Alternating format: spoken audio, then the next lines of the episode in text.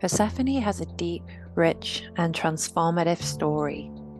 She's associated with endings, as her name etymology suggests, those who destroy the light.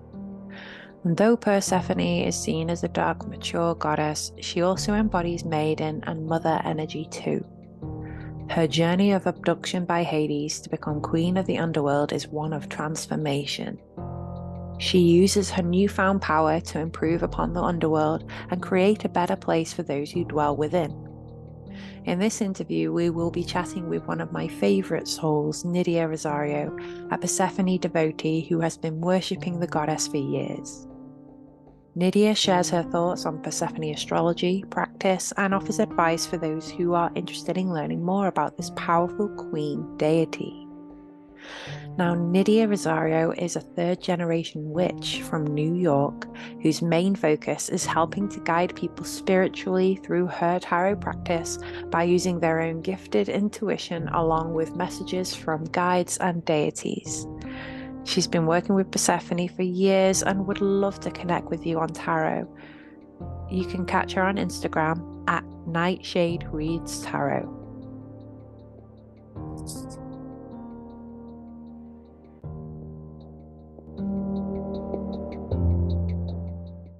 So hi, welcome to Deity Devotions, Nydia. Thank you so much for joining me. Thank you for having me. I'm excited.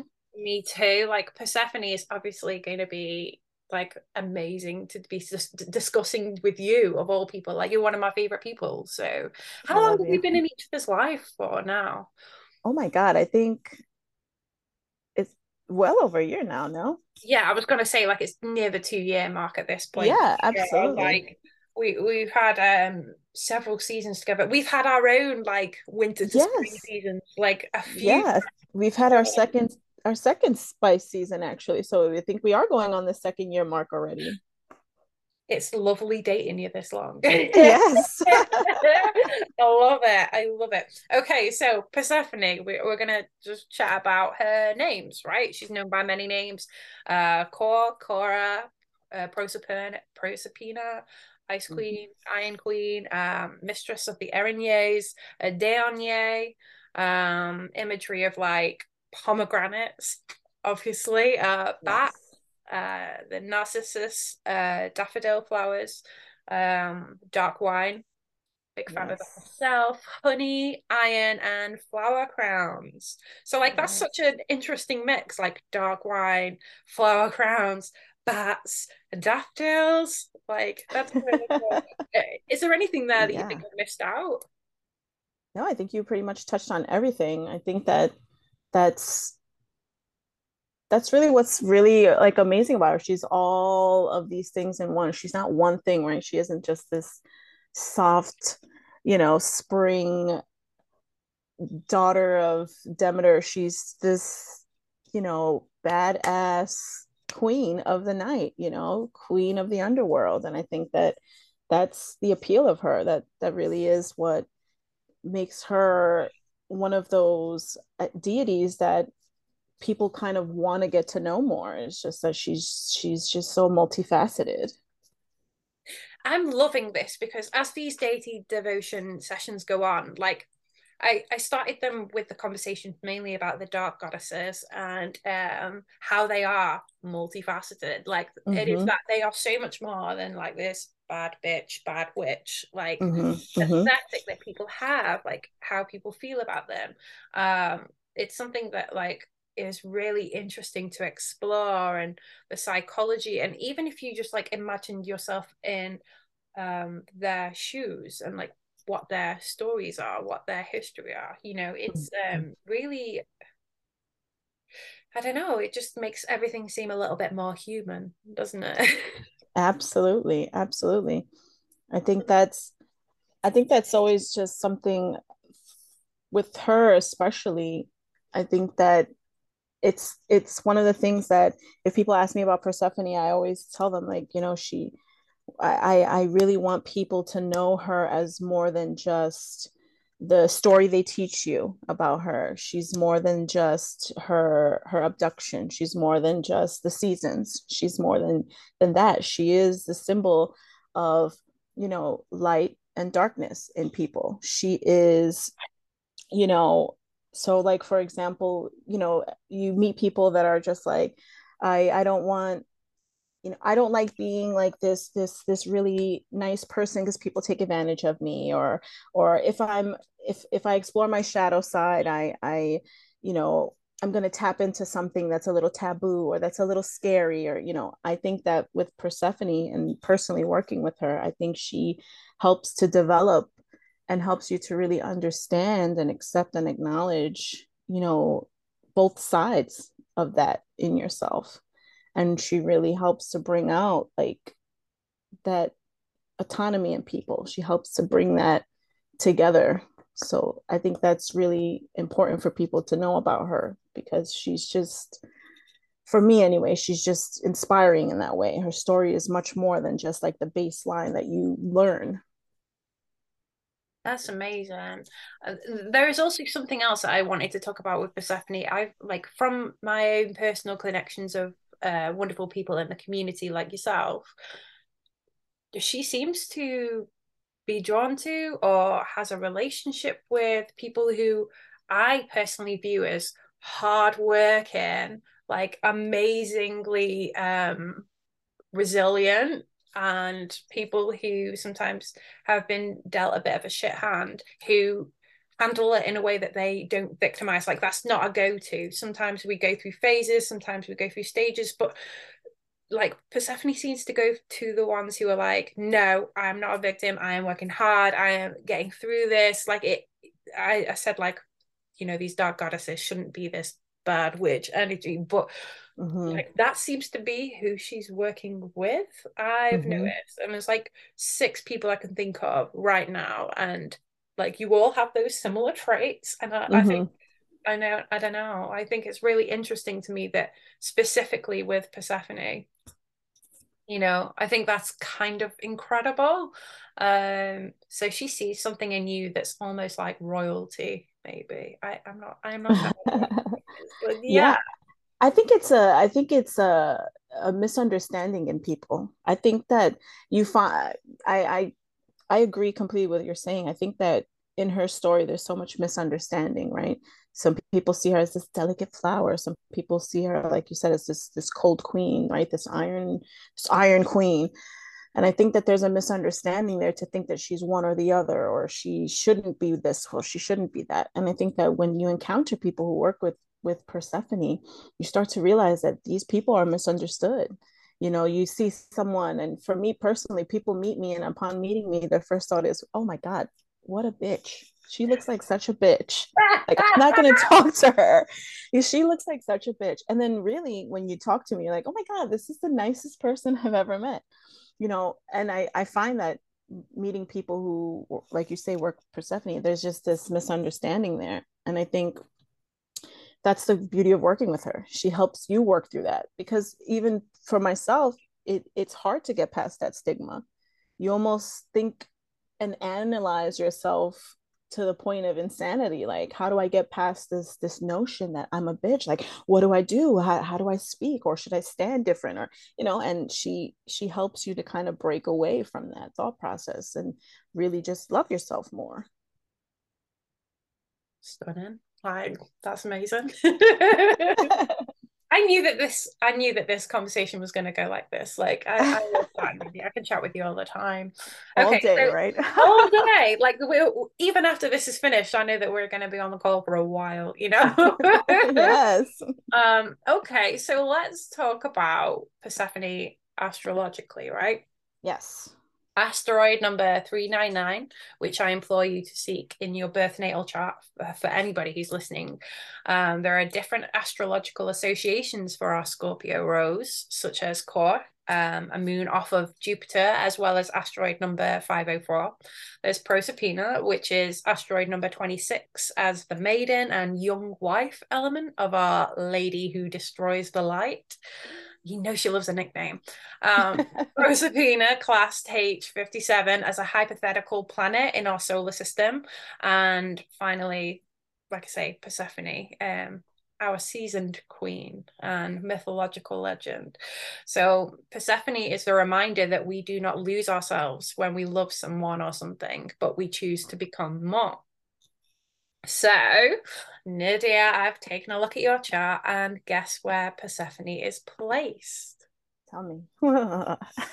So she's in your fifth house, our space for inner child healing, creative endeavors, our sexuality, and also in the sign of Libra. So mm. of beautiful souls who balance their inner and outer world. So it's no wonder why you feel connected to her. Um, she's directly connected to your chart positioning. Uh, this speaks directly to beautiful playfulness and diplomatic romance, uh, beautiful mm. expression, sharing your sensuality equally, and um, being seen as an equal in a relationship, and you value play in your relationship. But then there's more. You also have Cora in the fifth house in Virgo, so structured play and setting time aside for yourself to connect for fun. Uh, maybe it's something that gets overlooked and where you could turn to for nurturing a little bit more. Um, Proserpina twenty-six in Cancer and in the second house. So some strong family ties, strong family values, especially when it comes to motherhood and security. Mm. Um, so Proserpina H fifty-seven, the hypothetical one, that's conjunct with Pluto in the sixth house, Scorpio. And this is the house that rules our service to others in an intimate, dark, and transformative space. So Persephone was hypothetically a mother at one stage with Adonis. Mm-hmm. Um, so it may be how you'd view parenting. Um, it's an area of deep privacy, which we don't have to explore on the podcast. Um, I know my boundaries. So how do you feel about all of that? That's great. That's incredible. I think it's spot on. You know, um, I'm not very good with astrology, so I I love hearing it from people who are really great ab- about it. I love to hear like how it how it correlates, because I usually find that it's very spot on. So I think that's great. I love that. Good, awesome. So Persephone, how did how did this start? Like, when did you first connect with her? Um. So well, obviously, the very first introduction with Persephone and just the Greeks in general, right, happened in my youth. Everyone, I think, you know, learning the Greek myths and having to read up on them and all of that stuff. But I think, um, I think it became more intimate back in during the pandemic, when things were just so chaotic, that I kind of like deep dived back into my spiritual practice. And I was just like, you know, I need to ground myself more. I need to get back to my roots. I need to, you know, start over and and and really reconnect with myself. And I started dreaming about her. I started having like really deep dreams, you know, and it wasn't just the normal dreams. It was really her kind of connecting and tr- creating this bond, showing me like past life experiences, you know. You know, I had a dream once where I was like a handmaiden for her, or I was working in a temple once that was in honor of Persephone.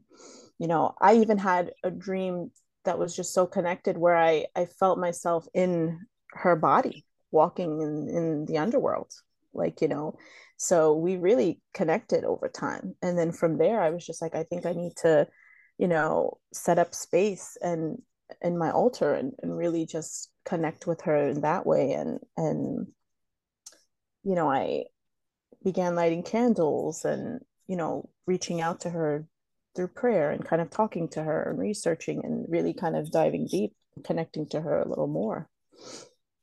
That's beautiful. And so would you say that through this, you, you would say that your relationship has changed your spiritual practice then? Like, what did it look like before? Um, and now kind of thing? What, how does, how has it changed your spiritual practice in that sense?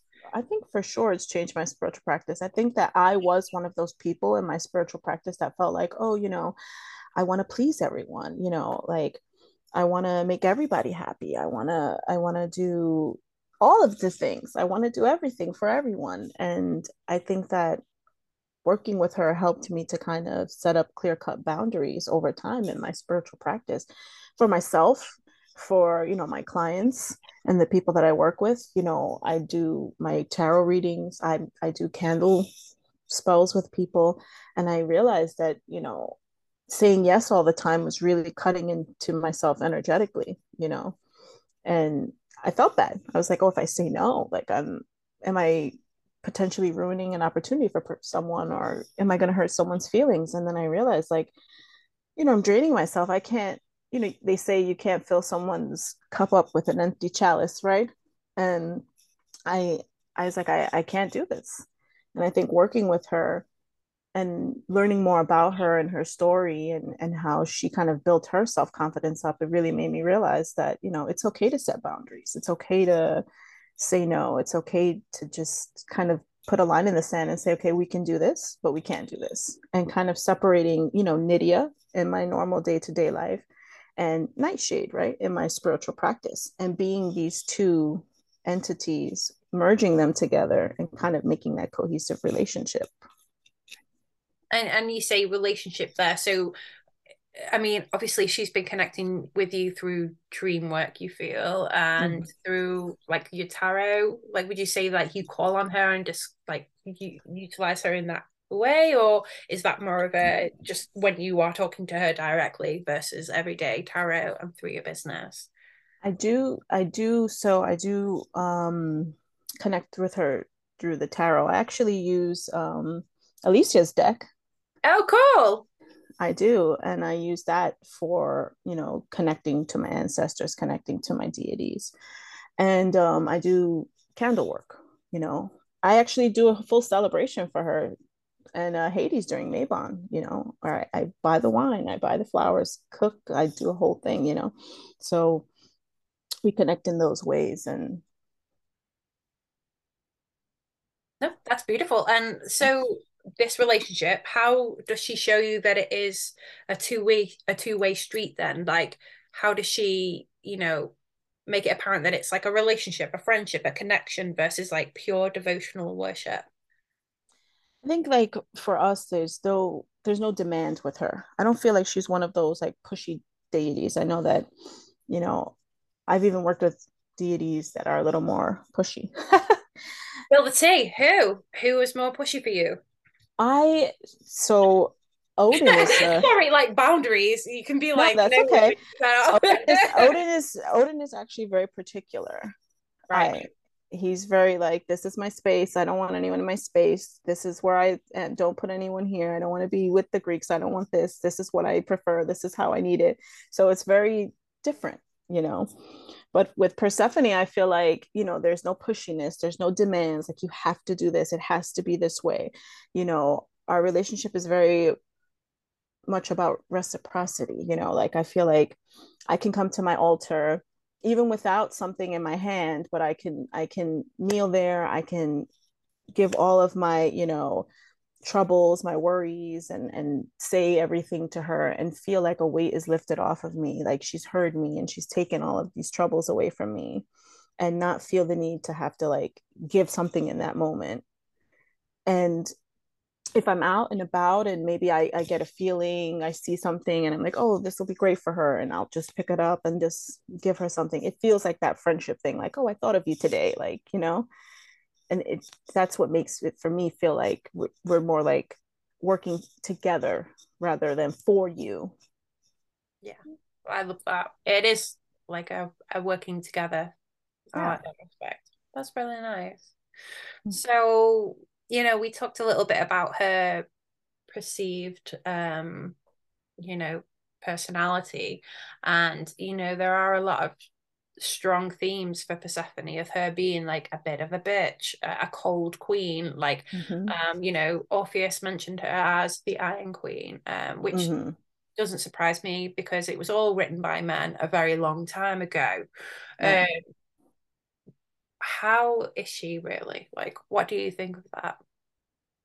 I think that, you know, and it's funny you bring up Orpheus. Um, so I think that for her in particular, I don't think that she's a cold queen. And and it, it's funny because I think it, it runs into the themes of today, right? Like, you know, if you see a strong, beautiful woman in power, it's like, she's a bitch. She's, she's bossy. She's cold. Like, you know, it it really runs into the into like all of the themes you see on the news today, right? So I think it's just a, a coping mechanism really for men, or like, you know, the thought process, that fear of change, or the women in power, like they're bad, like, you know. So I think that like the difference with her, like especially in in Greek mythos, like people are used to seeing queens like Hera, right, who's who was a kind of slave to her husband. She was under Zeus's thumb, right? And it's different to see Persephone, who kind of stood beside Hades and kind of made choices and decisions with him, or even without him, by her side. So I think that that was something, you know, that people were like shocked about, you know, but she was very fair in her ruling. Everything was about right or wrong, you know. She kind of pardoned and passed punishments based off of the individual themselves. So Orpheus, like we said, you know, she was willing to let him, you know, re return or return him to the the land of the the living, right, so long as he didn't look back, right? And then he did. So when he describes her as this like iron queen and, and things of that nature, it's like, of course, you know, it, it didn't work in your favor. Yeah. So then that that's why you kind of feel the way you feel, I suppose. Like, you know, you feel kind of wronged, if you will. But yeah, in all honesty, it kind of shows that she was willing to give a little bit more, but also not be used, or, you know. No, no, that, that's true. I, I read this um like article argument, because a lot of my like work life now, because Backyard Banshee is my work life, um it does involve just reading really mad shit a lot of the time. I'll be honest, it's just like, yeah, he's just siphoning through the madness, which I also kind of love. um But one of them was that it was actually quite calculated for Persephone to let Orpheus go, fully knowing that men, you know, won't A, listen to women, and B, mm-hmm. can't help themselves. Like, it's within their own nature to, mm-hmm. you know, um, go down that route. So, you know, Orpheus was an amazing um, musician, and she weighed up, well, I can let him go and he might get his love, and that's nice. Or, mm-hmm. you know, I can let him go knowing that he's going to fail. And then mm-hmm. I have a musician here in, you know, this land for all eternity. Um, so it's like a bonus soul for her. So, like, again, that was like painting like her as like a calculated, cold-hearted, um, like in the tarot, she's the Queen of Swords, like strategic thinking there. Mm-hmm. Um, so I, I can see to some aspect that she's just a very smart woman, for mm-hmm. sure, um, if that's how she identifies. I'm just presuming here, and that's pretty rude, but um, she's a very smart person, and I wonder how that plays out in terms of her wants and her desires. I mean, with Hades, they instantly made that her an equal. Like, there was no drama, no fighting about it. Like, this is my queen, she has a say, you know. And I mm-hmm. kind of fucking love that. Like, I think that's amazing. Mm-hmm. Um but yeah, like you say, when men fuck up and they, you know, have to put their rage somewhere, historically it's been aimed at either their neighbor the or their wife. Like, yeah, like that's the, right. yeah. yeah it's the women. Yeah. um, so, hmm. Okay, so for the folks who are wondering like how to connect with Persephone, like how would you advise people to connect with her, other than like researching her and her mythology? Like, what is a great way to connect with her? I think shadow work is great. I think shadow work is it's feared by many, but I think it's a great way to really explore some of the things you probably didn't know you needed to really explore about yourself and tackle about yourself.